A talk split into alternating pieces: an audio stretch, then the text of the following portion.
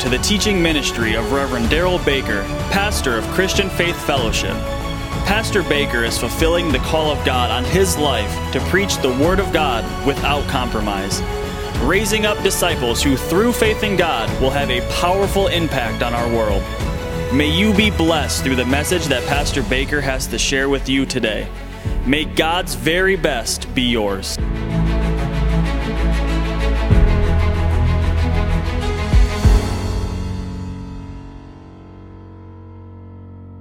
Luke chapter 3.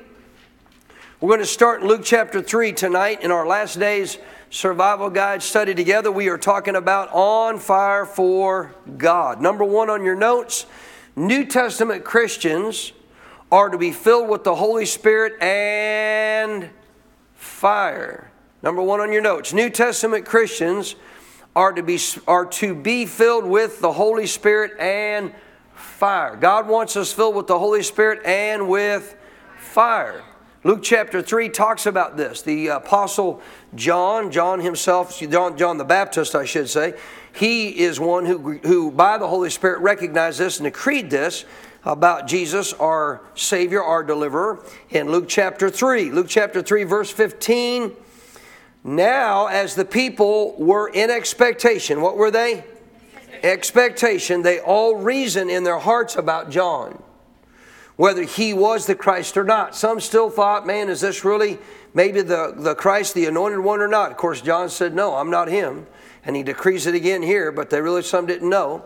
Verse 16, so John answers them, saying to all, I indeed baptize you with water. Say, that's good. What is water baptism about? Again, a water baptism is all about you and I committing our life to live out the inside change that's happened in us on the outside. That we are going to, as we've been talking about, renew our mind and walk in the light of this new man. That water baptism is an actual example of what? A watery grave. Going under that water, that old man's left behind, coming up anew. So here it says again, John said, I indeed baptize you with water, but one mightier than I is coming, whose sandal strap I am not worthy to loose. Underline it. He will baptize you with two things the Holy Spirit and fire. Not just the Holy Spirit, He will baptize you with the Holy Spirit and with what? Fire. So sometimes people kind of combine the two, but in truth, they actually do have a difference to them. He will immerse us or baptize us. The word baptize means to immerse. To immerse. How many understand the initial aspect of what we talk about called the baptism in the Holy Spirit? Now, there's three aspects of what you and I are to walk out as a child of God born again, water baptized, baptized in the Holy Spirit. But He's also going to baptize us in what? Fire. Fire. Through the work of the Holy Spirit, through an actual fire of God, God is a consuming fire. He can do a work in us to keep us cleansed, to keep us hot for God and to truly keep us as a burning light to the world. So realize Jesus is the one who baptizes us in the Holy Spirit and fire. So again, I'm sure most of you know this, but there might be some watching or some here may not. But this is a whole separate experience from salvation. Water baptism, you don't do it by sprinkling. Baptism means to be immersed under water. Water baptism, the same then, therefore, as the Holy Spirit baptism. You do what? You get immersed in the Holy Spirit. So when you get born again, what happens? Holy Spirit comes and He gets poured out in you. But what you want to learn is to do what? Yield to Him and let Him what? Get all on top of you. So that you are immersed in the presence of the Holy Spirit. All you have to do, if you've never received it before, is ask Jesus to do what He promised in the Word, to baptize you in the Holy Spirit and fire. And the evidence of that, of course, is speaking in tongues. Why? Why is the evidence speaking in tongues? Because primarily what controls your tongue? Your brain does, right? So your mental capacity controls what comes out of your mouth. But when you get baptized in the Holy Spirit, your spirit now has the ability by getting words from the Holy Spirit to speak in a heavenly language. When you speak in a heavenly language, is it coming through your mouth? Yes. Is it coming through your mouth? Yes. It is. It's coming through your mouth. But is it coming out of your brain? No. It is not. Your spirit's now praying. So what you've learned to do is yield to the Holy Spirit inside you by the words He gives your spirit to speak those words. So, number one on your notes there, 1a, many people talk about the Holy Spirit and power, but few talk about the fire. Think about that. A lot of people talk about the Holy Spirit and power, rightfully so, but few talk about what? They few talk about this baptism in fire. This fire that, that we are told we will be baptized in by Jesus. B, the Bible refers to four kinds of fire, four different types of fire. One, natural fire. Two, hellfire. So ain't going there. Little, little more convincing. Three, fire and brimstone. And then four, Holy Spirit fire. So this is more of a zeal or a fervency for God. You can be baptized in the Holy Spirit with the evidence of speaking in tongues, understanding the power of God, and still not be zealous or fervent for God. So there is a difference. There's people baptized in the Holy Spirit today have had this experience who can pray in tongues, but guess what they're not baptized in? The fire of God. They're not walking in a zeal for God. They're not walking in a fervency for God. Matter of fact, a lot of them have cooled off. They're still baptized in the Holy Spirit. They could pray in tongues anytime they wanted to. But that's different than being what? Baptized with fire. Baptized in this zeal or fervency for God. Because that's the reference here actually given in the Greek language. 1C on your notes. It's this holy fire. Sorry for the typo. It's not a holy fire, H O I. Holy, missed it. It's this holy fire, watch this, that cleanses and purifies like a refiner's fire. Think about that. When you're on fire for God, guess what is difficult for any aspect of the enemy to take advantage of in your life? Sin. Because it's kind of like the old saying Brother Hagin used to say, of course, who knows who it originally came from. You know, I guarantee you, if you stay on fire for God, it's like a hot stove. Flies don't land on hot stoves. You ever seen a fly land on a hot stove? Why are we talking about flies? Who's the father of flies? Satan is. You stay hot for God, it's difficult for Satan to get anything on you. Because you're so hot for God, guess what? The fire of God just burned it off. Anything He tries to put you in bondage under, the fire of God just burned it off. One of the things for a lot of Christians they don't realize or understand is if they'd really get on fire for God, some of the stuff they're dealing with would go away. Fire of God would change it. Fire of God would just burn it off of their life, just like chaff. But understand the refiner's fire. So, refiner's fire, what's a refiner's fire? Well, if you take any kind of a actual valuable metal like gold or silver, if you take anything like that, you know, drug up from the ground, how many know it's got impurities in it? So, what they got to do is they got to now put it under a fire and turn it into a liquid. What happens when you do that? All the dross, the junk, the, all the impurities, you know, float to the top. And what do they do? Then they skim that off, and now you have pure gold, right, or pure silver with no actual dross in it. Well, guess what? God's fire will do the same for you. I said God's fire will do the same for you. If you'll, if you'll allow Jesus to keep you immersed in this holy fire of God, guess what will happen? All the dross in your life, all the junk stuff that obviously can hinder you in walking with God, it'll come to the surface and God will obviously wipe it away and you'll be walking in a purity for God, a true devotion for God a heart to be able to want to serve God and walk with God all the days of your life. Amen? I think it's worth understanding what this fire is about. What about you? Say this being baptized in the Holy Spirit and fire are two different things. Again, right here in verse 16, He will baptize you with the Holy Spirit and fire. And fire. So let's talk a little bit more about that. Go to Psalm 119. Psalm 119. I'll guarantee you, we're going to cover this in none of these classes. As if you went through them, uh, you know, during the time of SMTI, if you go through these classes, Pastor will tell you very clearly. You know, you could spend weeks and weeks and weeks on just one of these topics. So this is like an overview of something that gives you a basic understanding of what the topic's about in any of these areas that you feel you would obviously need to actually go further in to help you out, then you should do further study. You should take the notes you have, look up other verses, and even go further. But I promise you this one thing for sure we want to do, we want to stay on fire for God because of the fact that the return of the Lord is imminent. I like something Pastor said the other day, Pastor Barclay, we were I was listening to him the other day at his church on a Thursday night service. He said, You know, I'm sorry, actually, it was during Helps Conference.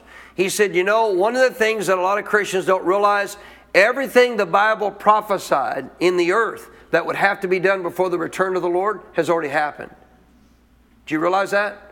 Every end time prophecy of what would happen for, for uh, countries to align, to align up for the last day for Armageddon, for all the aspects of leaders to align, what we're talking about. You know, Kathy asked me this the other day because she didn't understand. She said, Explain this Bitcoin thing to me more. What is, what is Bitcoin about? I said, It's all part of the last day's work of Satan. It's to bring about a one money government uh, ruled money system. Because if they can control it, they can control you. And I said, the reality is there's no true value to it other than what man puts on it. But you know what? Pull the money out of your pocket. There's no true value on that except what man puts on it. It's the same thing to some degree. Now, I understand there's commodities and trading, all that. But I'm just explaining the fact that you got to understand what the devil's going to do. He's going to try to bring us all down into a one world, one government, one money system. Well, that's going to happen through digital currency. How many of you see companies pulling away more and more from just basic regular currency like you give them money every day? I mean, there's some places now even refusing to take it. I know a business in Denton. I mean, I know of an actual cookie store in Denton. They will not take any form of cash at all. You walk in the door with cash, sorry, we won't sell to you. They'll only take digital currency. Well, a lot of people are going this way. I'll guarantee you why. Because this is a part of what Satan literally has set up for the last days of a fulfillment of Scripture of everything coming down to a one money system. Now, some people would say, is it wrong to use debit cards and stuff like that? I'm going to tell you, to some degree, no. At the same time, to sit here and think that you're not going to use them in today's times, even as a ministry, would be next to almost impossible. Why? Because you can't heart, you can't you can't walk in an airport and pay for a plane ticket with cash. They're not going to take it. You listening? You're going to have to pay by debit card, credit card, or whatever.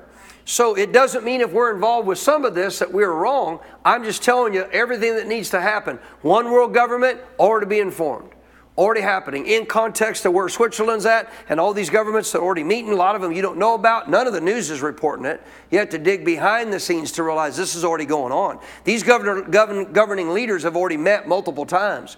And it's, you know, we hear it this way. I mean, constantly you hear this statement from other people. And how many have heard this about the quote, quote unquote reset, the great reset?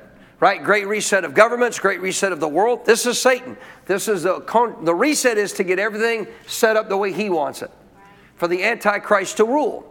So it's already happened. I mean, all this stuff is going on in relationship to the last days. So all the more the reason we need to stay on fire for God. Amen. Number two, many times Many times when we say we're fired up in God, what we really actually mean is we're what? We're zealous. We have a great zeal for God. Zeal is so powerful when you understand it in the context of a heart desire, heart passion, heart motivated passion to go after something that nothing will stop you.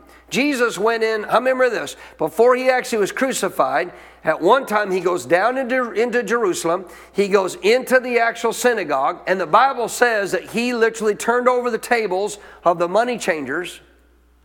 This happened in church. He, he, he built a whip of cords, and all these money changers in the temple, what were they actually doing? They were actually taking money that they had of those that traveled once a year to come to actually offer their offerings during the Passover, and they couldn't bring animals. Obviously, they had to bring their money to these money changers. These money changers would take their money and give them an animal because they had to have an animal sacrifice. But they were obviously taking advantage of them, charging them way more than they should have. And not only that, guess where they were doing it? In the temple. Inside the temple. God's house is a house of merchandise? No, it's a house of prayer. It's not a place to come sell your wares and make money and take advantage of people. But that's what they were doing. And that's what made him so mad. This wasn't about connecting with God anymore. This was about me making a buck. This is about me making money off of the other people that were coming to have to offer their sacrifices to God. So he makes this whip of cords and he drives them all out. Turns, he literally knocks their tables over, money going everywhere. And he drive, and he didn't, to, he didn't give them time to pick it up. He just drives them out with a whip of cords. Now, do you know why? Do you know why he did that? I said, You know why he did that? Scripture tells you right after that. And the disciples remembered what the Old Testament actually prophesied about him the zeal for God's house has eaten me up. He was so zealous for God, so passionate about keeping God's house right and pure. Come on, that it caused him to drive people out. See, this is why we don't compromise in the house of God. This is why we don't compromise in what we do as a church in relationship to the actual church setting and what we do here in church. We're not going to allow that to happen because guess what God's house is for? Connecting with Him. It's all about walking with God. Amen? So notice this in Psalm 119, verse 137. Psalm 119, verse 137 Righteous are you, O Lord, and upright are your judgments. How many of you agree with that? Righteous are you, Lord, and oh, righteous are you, O Lord, and upright are your judgments. 138, your testimonies. Now, where do we find his testimonies? In the Word of God. His testimonies referring to what he says, what he testifies of in the Word of God. Your testimonies which you have commanded, they are what? They're righteous and very faithful. So, another way to say verse 138 is to say, Your Word, Lord, your Word is what? Your word, which you have commanded, is righteous and very faithful. Look at verse 139. My zeal has consumed me. Consume me, overtaken me. My zeal has consumed me because my enemies have forgotten your words. Look at this, 140. Your word is very pure, therefore your servant what? Loves it. Because this quote unquote con- context of this psalm here was saying, I have such a zeal in me that it's consumed me. Therefore, your word is what? Your word is pure to me. It is absolutely vital to my life, and I love your word. If you have a zeal for God, guess what you have a love for? The word of God the Word of God. So, all through this, he's talking about his testimonies, what he speaks of, what he commands in the Word of God. And he was consumed and zealous for his God, and therefore in love, not only with his God, but in love with his Word. Number two on your notes, 2a, one who is zealous for God loves what? Loves what? Why does he love his Word? Because his Word is what? Pure. Pure. So, again, see, it's already been refined. His word is pure. And therefore, one who is zealous for God, who is now what? Become pure themselves, loves God's word because God's word is pure. Jesus even said it one time this way. He said, You know, he said, those who love darkness rather than the light don't like the light. When the light shone up, Jesus, all those who love darkness, all those who love darkness, they shy away from the light because their deeds are evil. Now, I mean, you know, everybody's deeds were evil in that day because they were all sinners right? But he just said those who love darkness. But what if you didn't love darkness? What if you love God? What if you love the light? You didn't run from it. You didn't run from it. If you're zealous from God, if you're zealous for God, you don't run from God's word. You don't run from God's word. You love God's word. You accept all that God's word has to say. Because if you're zealous for Him, you're zealous for His word because His word is pure and it helps you to be pure. I mentioned this this morning, and I'm going to talk about it next Sunday morning again. You got to understand that you and I need to realize that if we choose and get selective about what we want to obey in the Word of God, what we don't want to obey, your believing is going to be selective. You got to accept all of what the Word of God says. Now, I guarantee you what, man, I had somebody actually, as I made that statement to him, say, Well, not everything in the Word is easy to do. Nobody said it was. Nobody said it was easy. Your flesh don't like it. When people say, oh, no, it's easy to do the word, okay, uh, I hear you saying that, but you know what? What about when you actually have an enemy that's come against you and the Bible says love them? Tell me how easy it is. Come on, tell me how easy that is. Oh, it's easy. No, it ain't. Your flesh don't want to love them. Your flesh wants to punch back. Your flesh wants to retaliate. Are you listening? But see, you can't get selective in your obedience to the word because it's going to cause you to lose a fire for God. You got to be zealous for all of His Word because you're zealous for God. To be the purity of His Word will therefore do what? What will it do? It'll purify us because His Word's pure. If we have a zeal or a zeal, zealous desire for our God, therefore we're zealous for His Word, that Word will help purify us. It's what helps cleanse our life. And I'm glad about that, aren't you? Go to Jeremiah 23.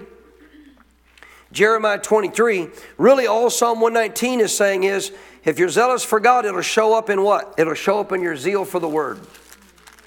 If you're not zealous for God, you're probably not going to be zealous for His Word because His Word is pure, and therefore His Word will help purify you and make you a stronger believer. Realize that you and I, as a believer on the inside, born again, are made whole and pure as a spirit being, but we still want to be obviously having that purifying effect working through our life, as we talked about this morning, and renewing our minds to the Word. And the more we allow that word to work in us, the more that, that word will help to do what? Get the dross out of our life with the work of the Holy Spirit and get it removed from our life. All dross is going to do is hinder you from walking in what God has for your life. So zeal helps get rid of that. Praise God. Jeremiah 23. If you're there, say amen. amen. Jeremiah 23. We're going to look at verses 28 and 29. Number three on your notes, the Word of God is like a fire. Say, like, like a fire. Notice this the Word of God is like a fire. It will cause a forest fire in your heart, purifying and burning. Another typo. Another typo. Pastor's not doing too good on his proofreading. Purifying and not burning, burning off the chaff. I got some fixing up work to do on my notes this week. The Word of God is like a fire, it will cause a forest fire in your heart, purifying and burning off the chaff. The Word of God is fuel to your spirit man. The Word of God is fuel, fuel to your spirit man. You can say it multiple ways. The Word of God is food to your spirit man. But it's also a fuel to your spirit man. You want to get on fire for God? I'll tell you what, start filling up on the Word of God, and it'll help you have a greater zeal for God. Jeremiah 23 28. The prophet who has a dream, let him tell a dream. He who has my word, let him speak my word faithfully. What is the chaff to the wheat, says the Lord? 29. Kathy mentioned this the other week when we were talking about our renewing series. Is not my word like a. Come on. Is not my word like a. So if I want to be on fire for the Lord, how many have seen a connection with the word of God here? Amen. If I have a zeal for the Lord, I have a zeal for His Word. But if I have a zeal for the Word, I will have a zeal for the Lord. Notice again, is not my word like a fire, says the Lord. Listen to this. And like a hammer that breaks the rock in pieces. So, in our renewing series, what are we talking about? The word as it relates to me and you. What are we primarily looking at when we're renewing our minds? What are we looking at? The new image, the image of Christ that picture of who we become. And when you see that, the Word goes to work helping you to break down, come on, to deconstruct, to get rid of all the wrong thinking that's hindered you in walking out who God wants you to be, who God's made you to be.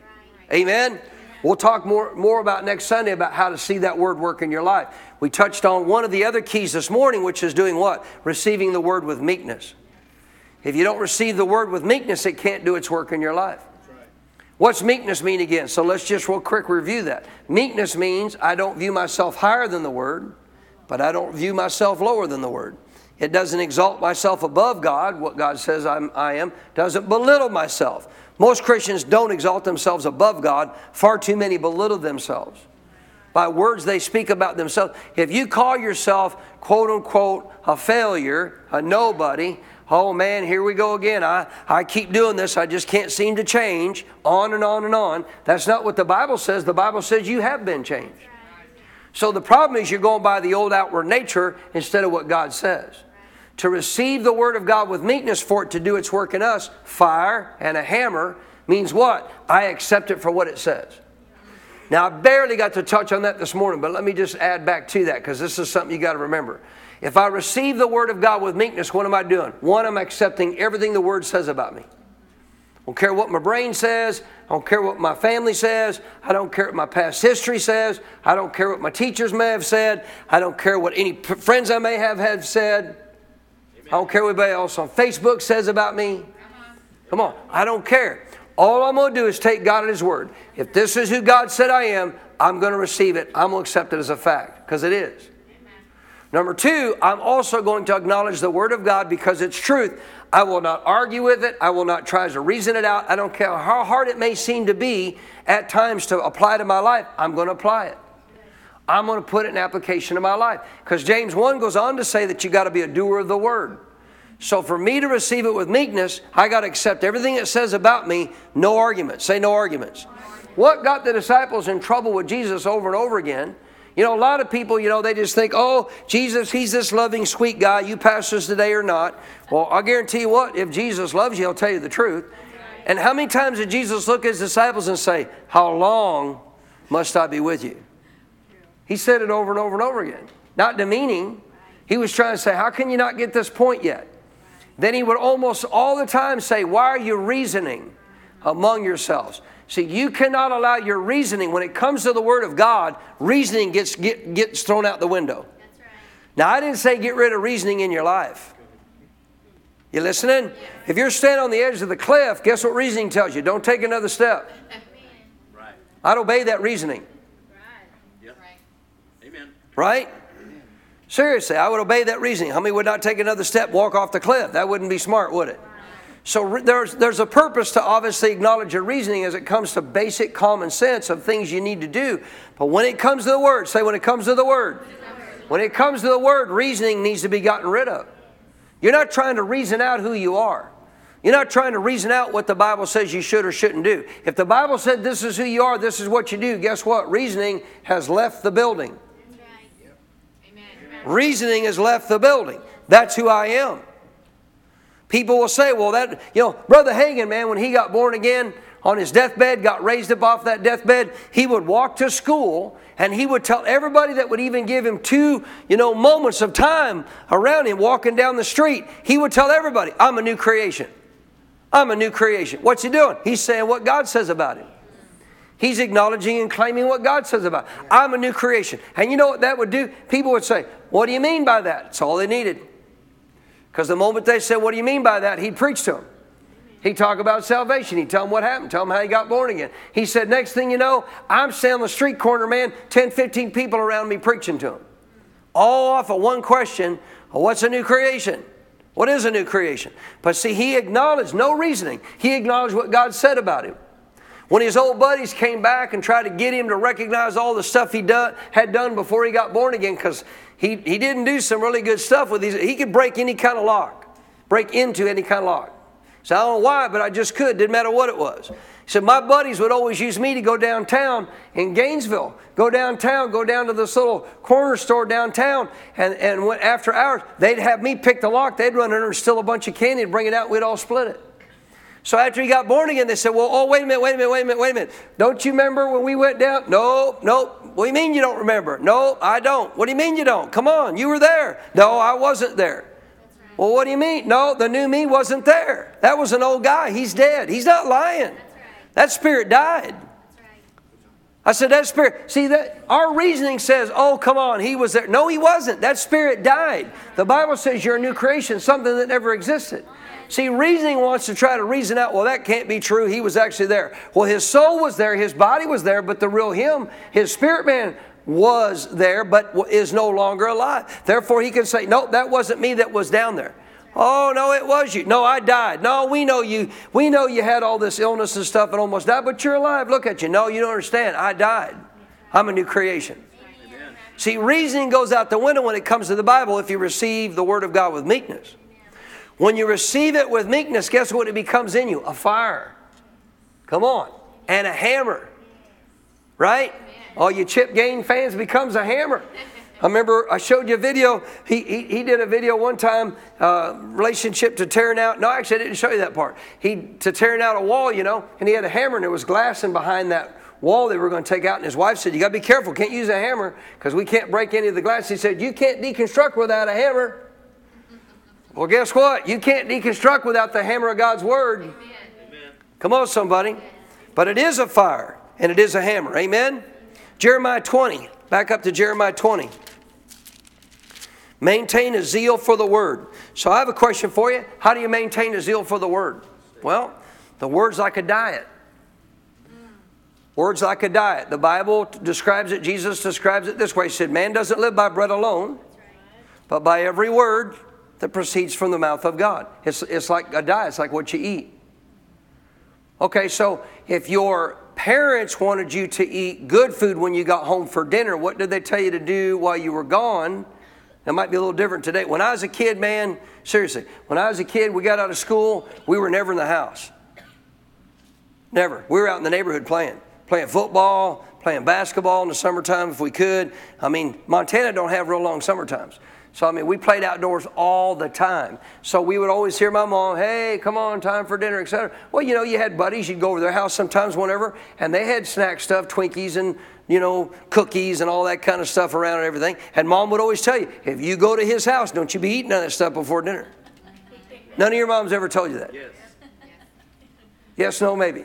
You know why they told you that? Because if you fill up on all the junk stuff, when you get home, what you really need to help you, to actually give you strength and help uh, your body develop and grow, guess what you won't have? You won't have a hunger for it. That's, right. That's the word. That's the word. How do you develop a zeal for the word? You keep feeding all the junk of the world. Your spirit doesn't obviously, at any time, not want to have more of the word of God. It does. But your flesh gets in the way. And you're so full of the junk of the world, and guess what? Your flesh don't want to take time to read the Bible. They don't want to take time to go further and, and develop your spirit man in the scriptures. John 20, starve yourself uh, of the things of the world, and you'll get hungrier for the word. John 20, verse 7 O Lord, you induced me, and I was persuaded. You are stronger. I'm in, I'm in Jeremiah 20. You there? Yes. Verse 7 O Lord, you induced me, and I was persuaded. You are stronger than I and have prevailed. I am in derision daily. Everyone mocks me. This is Jeremiah talking about his day because guess what? People didn't want to hear what he had to say. I guarantee you what, you preach something long enough knowing it's the truth and people don't want to hear it, you can get depressed. You can get very defeated feeling. Why am I still doing this? Nobody wants to hear it. Nobody wants to apply it. Nobody wants to act upon it. Verse 8 For when I spoke, I cried out, I shouted, violence and plunder, because the word of the Lord was made, uh, was made to me a reproach and a derision daily. So he was declaring what God was saying, but they weren't receiving it. And because they weren't receiving it, it was becoming a reproach to him. Why? And they didn't want to hear it. They didn't want to hear it. Verse 9, then I said, I will not make mention of him, God, nor speak any more in his name. So, in other words, he got to the point where he said, Forget it. I'm not saying what God wants me to say anymore. They don't want to hear it. Why would I keep why would I keep decreeing and saying and prophesying what God wants me to say when the children of Israel do not want to hear it? They don't want to heed it at all. So you know what? I ain't saying nothing to them anymore. But did God tell him not to say anything anymore? No. So he says in verse 9, I will not make mention of him, nor speak any more in his name, but his word. Say his word. So Jeremiah continued to stay in the context of talking with God and what he had of his word. And notice this his word was in my heart like what? What was it? Underline it like a burning fire shut up in my bones. I was weary of holding it back. I and I could not. You stay full of the Word of God, even though people don't want to hear it, guess what? You can't help but speak it. I said, You can't help but speak it. It'll be a fire that rises up in you so strong that guess what? You will, it don't matter what people say. Don't matter whether they want to hear it or not. You're going to tell them anyway. You want to know why a lot of believers aren't real good witnesses today? Because they don't have this fire shut up within them. You listening? Number four, Jeremiah found out the hard way that God's word is what? It's a consuming fire shut up in the bones within the inner man. 4a, this preacher had quit preaching because he wasn't seeing the fruit and the response that he thought he should. Many have. Many have. Many have quit because people just simply don't want to do what the Word says. I know my pastor has told me time and time again. I don't need him to tell me. I'm, I'm glad he does because he's encouraging me not to stop. But I'll tell you, our pastor's told us time and time again. He said, We're pastoring in the hardest day in the New Testament times to pastor. A lot of people thought it was hard in the time of the start of the New Testament, but not true. People gobbled up hearing the gospel. 5,000 got saved on the first preaching of the first message of the gospel. I'd love to see that. But in today's times, love of many's grown cold, lawlessness abounding. People want preachers to tickle their itching ears, they don't want to hear the whole truth.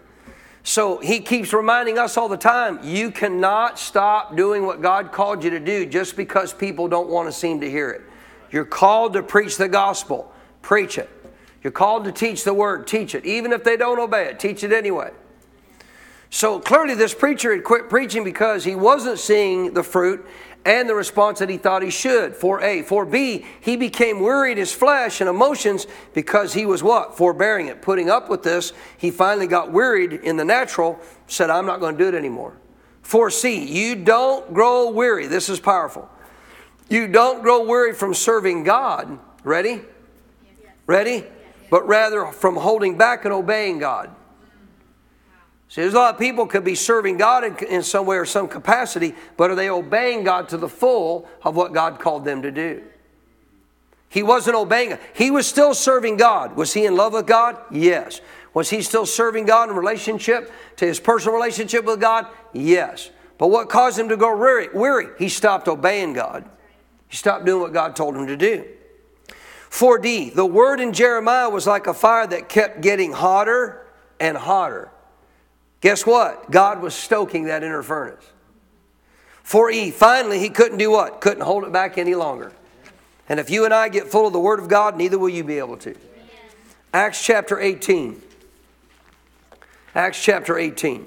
You know, I used to see people when I was, you know, first hearing people preach and share the Word, like Coy Huffman, and even sometime initially after getting born again, and I used to see Coy how bold he was. I say, man, I wished I had that boldness. I wished I had that. Coy will walk up to anybody, anywhere, anytime, don't matter where they're at, and start talking to them about the Lord. I've watched him do it so many times, over and over and over again. And people think, well, that's just the gift of evangelist. Well, burning in the evangelist's heart is the desire to win people to the Lord, no doubt. But I'm going to tell you why he's that way. Because I'll guarantee if you follow Coy on, on Facebook, guess what you see Coy in all the time? The Word of God. Guess what he's posting every day? Scripture that he's reading. Guess what he's actually teaching on every day? Scripture he's studying. Constantly, all the time. And when you're in the Word like that, that Word as a fire in you, man, I guarantee you it wants out. And you will become more bold. Amen? Acts chapter 18. Number five, Apollos himself, one of the New Testament believers, he was an eloquent man, very capable of what we would say would be really eloquent or proper speech, and mighty in the scriptures and he was also what? Fervent in spirit. He was mighty in the scriptures and he was fervent in spirit. And what's amazing is he didn't know everything you know. He didn't have revelation of the baptism of the Holy Spirit yet. He didn't have all this teaching. I'll show you. Acts 18 24. Now, a certain Jew named Apollos, born at Alexandria, an eloquent man, and underline it, mighty in the scriptures, came to Ephesus. So, what scriptures he had available to him of Old Testament that revealed about Jesus that he actually had capability of knowing about. He was mighty in those scriptures. Well, how did he get mighty in those scriptures? He spent a lot of time in them. 25, notice this this man had been instructed in the way of the Lord, and being fervent in spirit, he spoke and taught accurately the things of the Lord, though he knew, listen, only the baptism of John. He didn't know about the baptism of the Holy Spirit. All he knew was what was about what, what John had talked about about water baptism and salvation in the Lord. That's all he knew. And yet this guy was so full of the Word of God of what he knew and so zealous for God, he couldn't hold it back. Imagine, obviously, after this, they take him and now they teach him about the baptism of the Holy Spirit, gifts of the Spirit. He just became that much more powerful. 5a, fervency isn't everything, but it sure does help. I said it sure does help. Boy, guess what we need to see rise up in the body of Christ in the last days? A fervency for God. 5b, this man's fire and zeal for God caused him to be a great student of the Bible. Underline it. This man's fire and zeal for God caused him to be a great student of the Bible and a great orator. And this was just from experiencing the water baptism of John, all that he had knowledge of.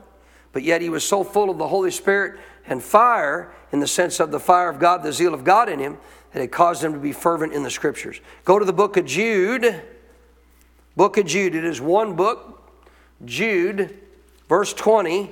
We could say chapter 1, but it's just one, cha- it's just one chapter. Jude, verse 20. Number 6 on your notes, we are instructed to do what? Build ourselves up by praying always in the Holy Ghost. We're instructed to build ourselves up by praying always in the Holy Ghost. And I'm going to add a little side note to this in just a minute. Jude chapter 1, verse 20. But you, beloved, clearly talking to believers, building yourselves up. I want you to make a note of these words right here. Right here. Right here. Building yourselves up. Say, building, building. myself up. You're not building yourself down, you're building yourself up. You want to know the way, the, the way to victory? Up, not down. You get up, you're going to go to victory. You get down, you're going to go to defeat. Building yourselves up on your most holy faith. How? Praying in the Holy Spirit. What should we be doing consistently? Praying in the Holy Spirit. We're supernaturally building a fire within us. Because the truth is, when the Holy Spirit speaks to you, what's being spoken? The Word of God the Word of God. Well, you're hearing the Word of God, even though you don't understand it with your natural man, your spirit picks up on it and it builds up your inner man. I put this in the Amplified on purpose so you could see this in the Amplified on your notes under number six. Jude 120 Amplified, I love this. But you, beloved, build yourselves up, founded on your most holy faith. Listen to this making progress. Making progress.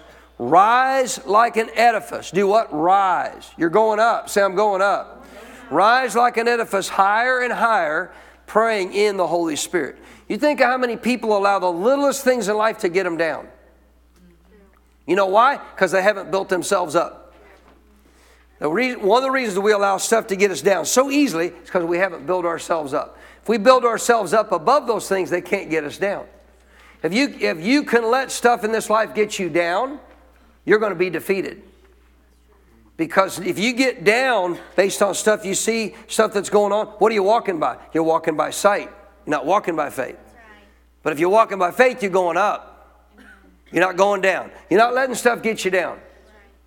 I said, You're not letting stuff get you down. Guess what? Believers who know Jesus, who are filled with the Holy Ghost and the Word, will never be. I'm going to tell you what they'll never be depressed. Never. Their mind is set on God, they have perfect peace. They, being full of the Word of God, are full of the fire of God, and therefore full of the power of God and the strength of God because His Word is living and Powerful. How do you get depressed full of God? How do you get depressed overflowing with God? Not possible. I said it's not possible. But the reason a lot that are obviously born again, yet getting down about life, I'm going to tell you why. Because they're not building themselves up. God gave us the ability to build ourselves up. And one of the simplest ways is not only through the Word, but also through what? Praying in the Holy Spirit. So, what should we be doing every day? You want to go up or down? What should you be doing if you want to go up? Rising higher and higher. Like an edifice going up, like an edifice, like a building, somebody building you know, they add a little more and they add a little more and they add a little more. And next thing, man, wow, that thing's getting tall. Well, that's you if you keep praying in the Holy Ghost. 6 8, one of the biggest, listen, this is powerful. One of the biggest quenchers of zeal is what? The mind. And that's why praying in the Holy Spirit has nothing to do with your mind, because it's not engaging your mind, it's engaging your spirit. So if it's engaging your spirit, that's why you have such a great zeal for God, because you're going directly to the source of that zeal as it relates to the very help of God, and that's the Holy Spirit. 6b, when we pray in the Spirit, what do we do therefore? We bypass our understanding, building ourselves up in the inner man, supernaturally by the very power of God within us, the Holy Spirit, our, our power and strength in walking in relationship to our zeal to God becomes stronger, not weaker. And I will guarantee you, if you pray in the Holy Spirit consistently, now you understand praying the Holy Spirit's not doing something out of your head. It's truly recognizing that I'm yielding to the Holy Spirit and my spirit is praying in this heavenly language. If that's true, you're not going to just have two words that you speak over and over and over again. God's language is vast absolutely vast and incredible. And as you learn to yield to Him, the more you'll see that language change. Number seven, so let's talk about this. these are things that will stoke your inner furnace and fan the flame of your heart. You ready? These are things, that was one person, Brandy, that I heard. Things that will stoke your inner furnace and fan the flame of your heart. You ready? Yes. That was a little better. 7 8. Number one, we just read it. Doing what? Praying in the Holy Spirit. So, how many think we ought to be doing this? How many want to have a stronger zeal and fire for the Lord? If that fire is at work in you, what's it also doing? What's it doing? It's what? It's getting rid of the stuff that you don't want in your life. It's keeping some of the stuff that obviously wants to weigh you down burned up and obviously removed from your life. 7b, what's another way that you and I can stoke this inner furnace? Preaching the gospel. I'm not called to preach the gospel, really. We're all called to preach the gospel. Let's look at this verse 1 Corinthians 1 18. Preach means to proclaim. There's a difference between those that are given a call and anointed by God to preach and teach the word of God to believers, but proclamation of the gospel is all of the body of Christ's responsibility. Look at this in Colossians chapter 1 and in verse 18. Look what Paul said. For the message of the cross, that's the gospel. What's the message of the cross? That's the gospel. 1 Corinthians 1:18. 1 Corinthians 1:18. The message of the cross is what? What is it? It is foolishness, but I'm asking you, define for me the message of the cross. You just said it. It's the gospel. If I'm teaching the gospel, what am I talking about? The message of the cross. The message of the cross is good news. Because Jesus, by dying on that cross, fulfilled all that was needed for us to know God. The message of the cross is foolishness to those who are perishing, but to us who are being saved, tell me what it is. Tell me what it is. Brings power to you. Brings power to you. You'll find the more that you witness and share the gospel, I'll guarantee you what, the more actual power you'll see rise up within your life. It's one of the ways to stoke your inner fire because now you're obeying God and you're engaging your spirit man to be a witness to others, to share your faith with others. So, preaching the gospel is just what you and I should be doing to proclaim to others about what God has done for us. 7C, another thing that helps stoke the flame within you is our testimony. You might want to put out to the side of that my personal confirmation of the Word of God. My personal confirmation of the Word of God. The testimonies we're talking about here is not us coming up and testifying, although that could be a strength as well to you. Is that what we're talking about? I mean, you what Romans 12 11 says. We've overcome by the blood of the Lamb, the word of our testimony. So, what we're talking about here is you personally acknowledging and declaring what the blood of Jesus has done for you, what the Word of God says. That's your testimony. My testimony won't, in fact, won't, uh, in, in, in context, me speaking in line with the Word of God, won't help build your fire. Your testimony won't help build my fire. But if I testify to the Word of God, I overcome Satan by the blood of the Lamb and the word of my testimony my declaration to the truth, my declaration, my agreement with what Scripture says. That's what he's talking about here about testimonies. Amen? Amen? 7D, guess what else, of course, clearly will stoke your inner fire? The Word of God. Hebrews 4.12 tells you it is the power, power of God. The Word of God is powerful, Hebrews 4.12, living, powerful, sharper than any two edged sword. If it's got all this power in it, it will certainly do what? It'll certainly help stoke our fire. So the Word of God is critical to us, keeping that inner furnace, that inner flame of our heart on fire for God. 7e, how about meditation on the Word? Let's look at this one. 1 Timothy chapter 4. This is probably, seriously, this is probably one of the things that believers do the least and, and need to do more as it relates to the Word of God. You're going to see, maybe next Sunday we'll get that far, you're going to see that part of renewing of the mind requires meditation. Now, when you say, well, I don't meditate, oh, yeah, you do. Yeah, meditate means you just think about something over and over and over again. You think about stuff all day long over and over and over again. Amen? But what about if you put meditation in its proper location, which is the Word of God? See, what meditation's supposed to do is it's supposed to begin to give you a picture.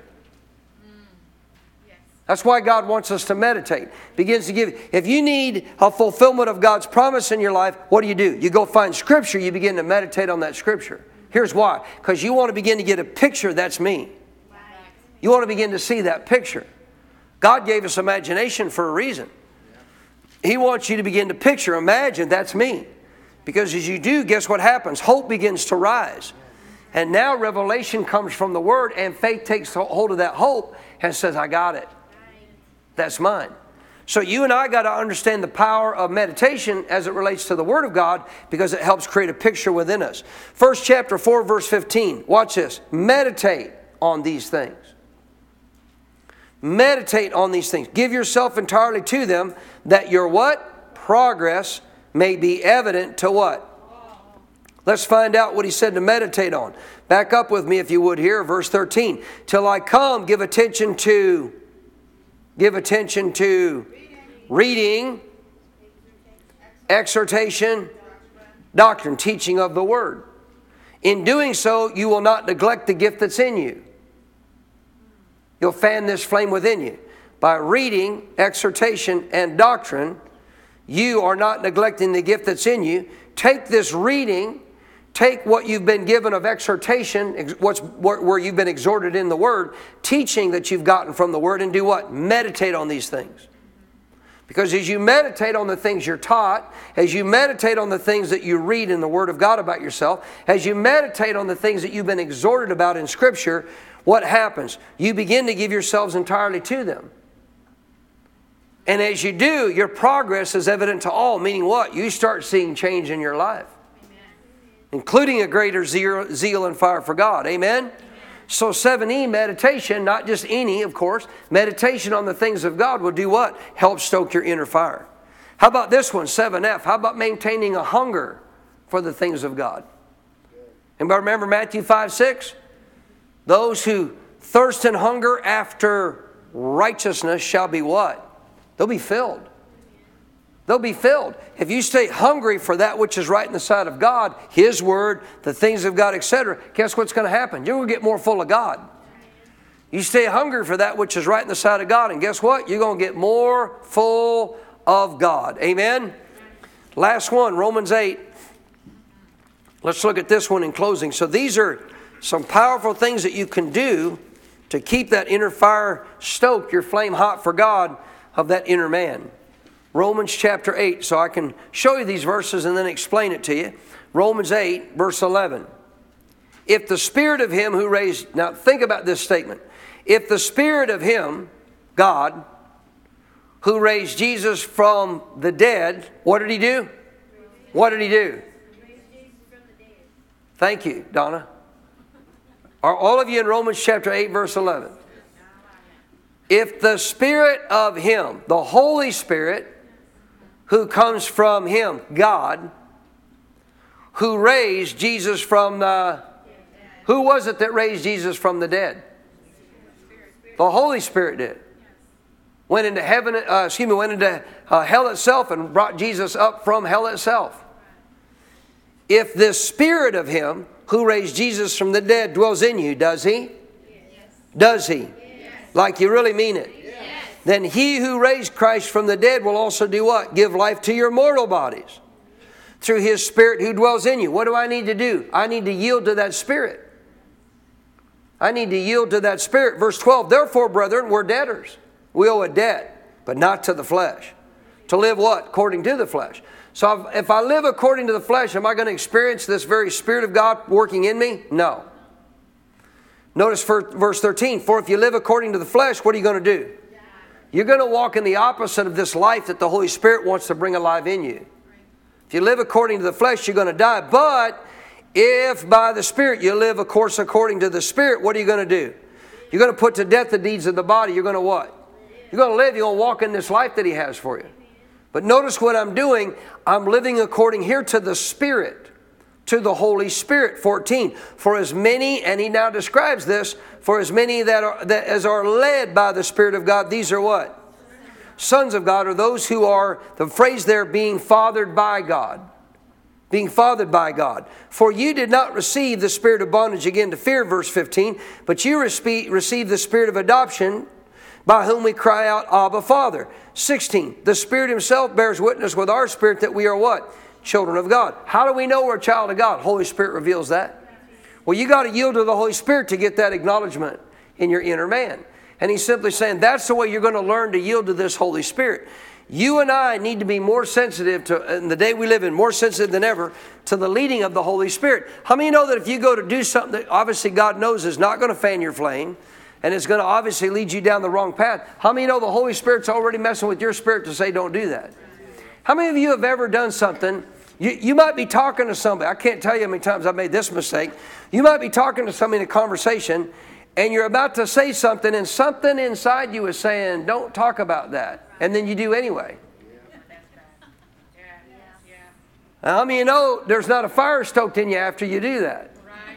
Now you feel bad about what you've done. That was the Holy Spirit saying, don't say that. So you got to realize the more you learn to walk in obedience to the Holy Spirit, what's He going to do? He's a fire Himself.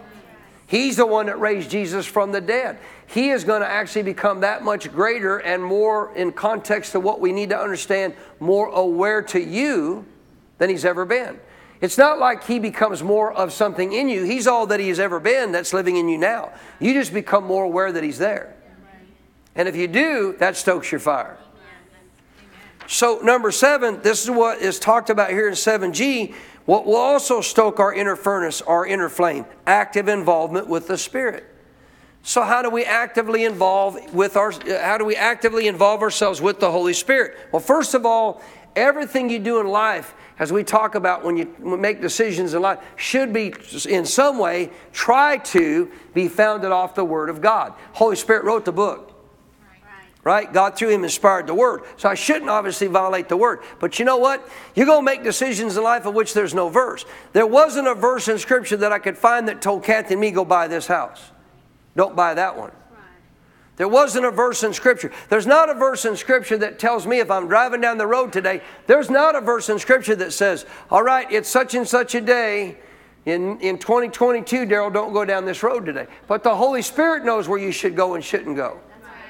See, when we talk about being actively involved with the Holy Spirit, how much time are we taking to actually sense and listen to the leading of the Holy Spirit. Because the more we do, the more on fire you're going to get for God, because the more you're going to get involved with the Holy Spirit. Here's the thing you got to start listening for Him. And He doesn't, it's not like, what did He say right there? He bears witness. Say, bears witness. Bearing witness isn't talking to you. It's not a voice. It's not me like I'm talking to you now saying da da da da da da da. No, it's like if I actually, in context being around you, kind of acknowledged what you're doing is right in some way and you picked up on that, then you would know, oh, that must be right. Sometimes you parents can do it by a look. Correct? If your kids get the look, they kind of know whether this is not right or this is right. Isn't that right? But naturally, we can't look at the Holy Spirit so, what are we doing? We're looking for that inward witness. How do I actively involve myself more with the Holy Spirit? How many days do you actually take time to take, them, take a moment to listen to this inward leading of the Holy Spirit? To recognize, does He really want me to go this way today? To, I don't get, mean get all crazy and you know weird about this stuff, but I'm just telling you something. A lot of people don't realize, well, God didn't protect me. He's tried to. He knows things that could await you of harm that's set up for you that He's trying to get you to avoid. That's why you have the Holy Spirit to lead you. I love what Pastor Barclay has talked about this in relationship to the last days. The Holy Spirit was given to you, the last days believers, by God to navigate the landmines of the last days. Because there's many of them. Satan's got landmines everywhere. Traps, snares, the Bible calls them. How many you know God knows the way around them? How many realize if you're about to make a decision with a business, with a job, with your children, with your finances, your money, come on, man, with your life, something you're going to do? Most people actually go about and involve themselves in activities in their life and never even take a moment to think, does God want me to do this? I've done it in ministry. I've done things in ministry just because it involved ministry. And I wanted to help people. I wanted to find a way to help them. I built a lot of websites for a lot of ministries, and then I got caught up having to try to take care of all these websites, and which I told them I couldn't do that, but of course they're calling me all the time because they don't know how to change them. So I'm having to spend all this time trying to keep up with their websites. Now I'm frustrated. This was years ago, not anymore. I'm frustrated. I'm like, Lord, I'm so frustrated, man. I just don't have time to do all that I need to do. And he said, Do you know why? Well, no. Why? Because I never told you to build all those websites. You never, you never even looked to me. You never even found out, do I have a witness that God wants me to do that? No. The moment you actually heard anybody, I mean, it would happen over and over again when we would go to a meeting like context Dr. Barclay's, you know, Straight Talk or one of his conferences, and we'd be sitting around, you know, at a dinner with other ministers talking and discussing ministry things, and all of a sudden somebody would say, Man, our website stinks. It's horrible. The guy that built it, we can't find him anymore. He's gone. We have no idea how to get into it. And I this, and Kathy can tell you, I, you know, because you can see him on the phone. I'd say, give me your web address. I'd type it in, look at it, say, whoa, I'd be embarrassed to show that as my website. So you know what would come out of my mouth? I'll build you one. And lo and behold, I started building websites for all these pastors, all these ministers. Well, they're not going to say, oh, no, pastor, no, don't build me one. You kidding? Oh, okay, great. Praise the Lord. Can you build us one? Yeah. You want to look at mine before I build yours? Look at mine. I take care of ours. Look at mine, and that'll tell you whether you'd want me to build yours or not. They'd see our website. Oh, yeah, please build me a website. But see, I never took time. You listening? I'm on your last point. I mean, you want to be on fire for God. You got to take time to actually activate the Holy Spirit in your life. He's a perfect gentleman. You know what the Holy Spirit does in your life? That's what the Holy Spirit does. That's what He's doing right now. That's what He's doing every day.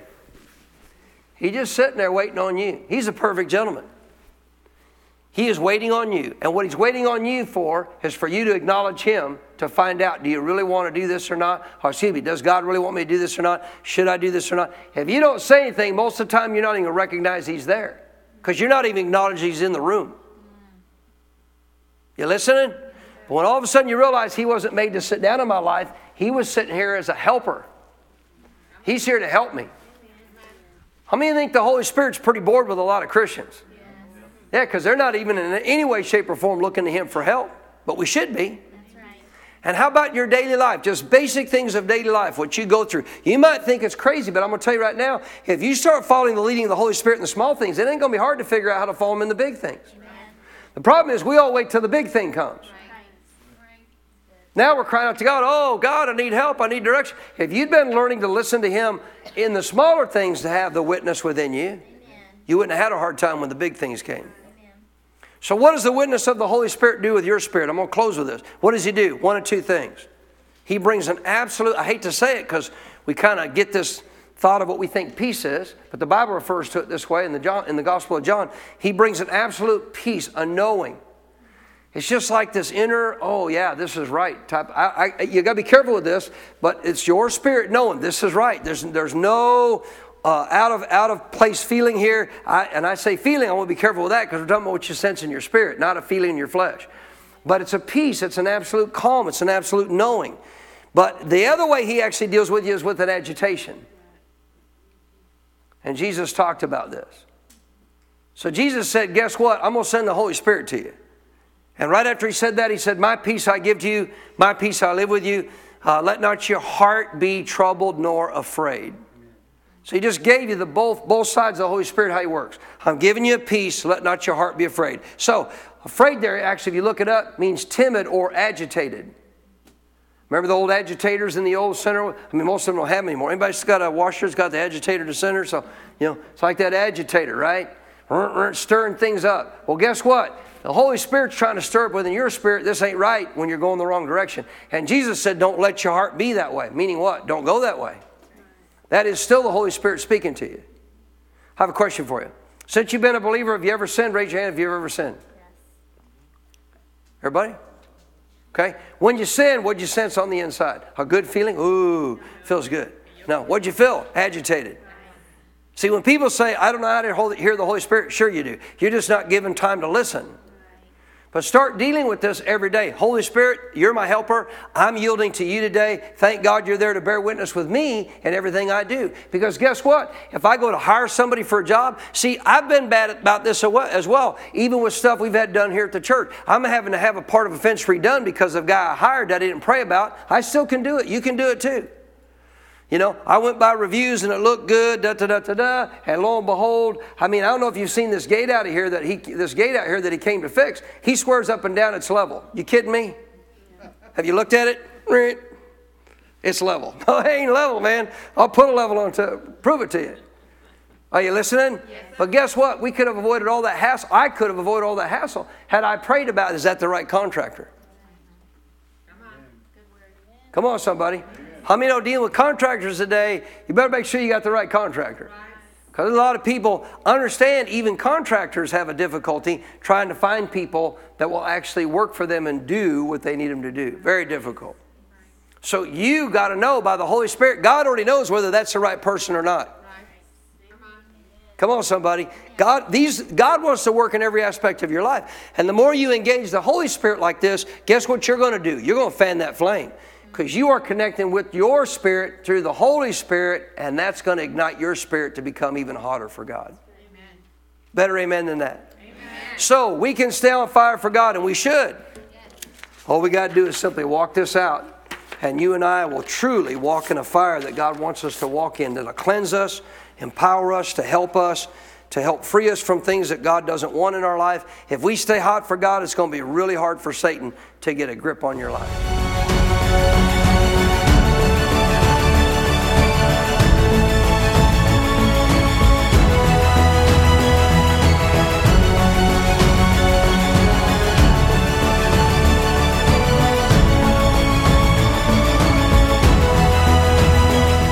We pray that you are blessed by the message Pastor Baker shared with you today. For more spiritual resources that can help you in your walk with God, or to invite Pastor Baker as a guest speaker, just go to our website at cffchurch.com. You will find additional teachings by video, audio, and printed resources that will be a blessing to you. May God's very best be yours.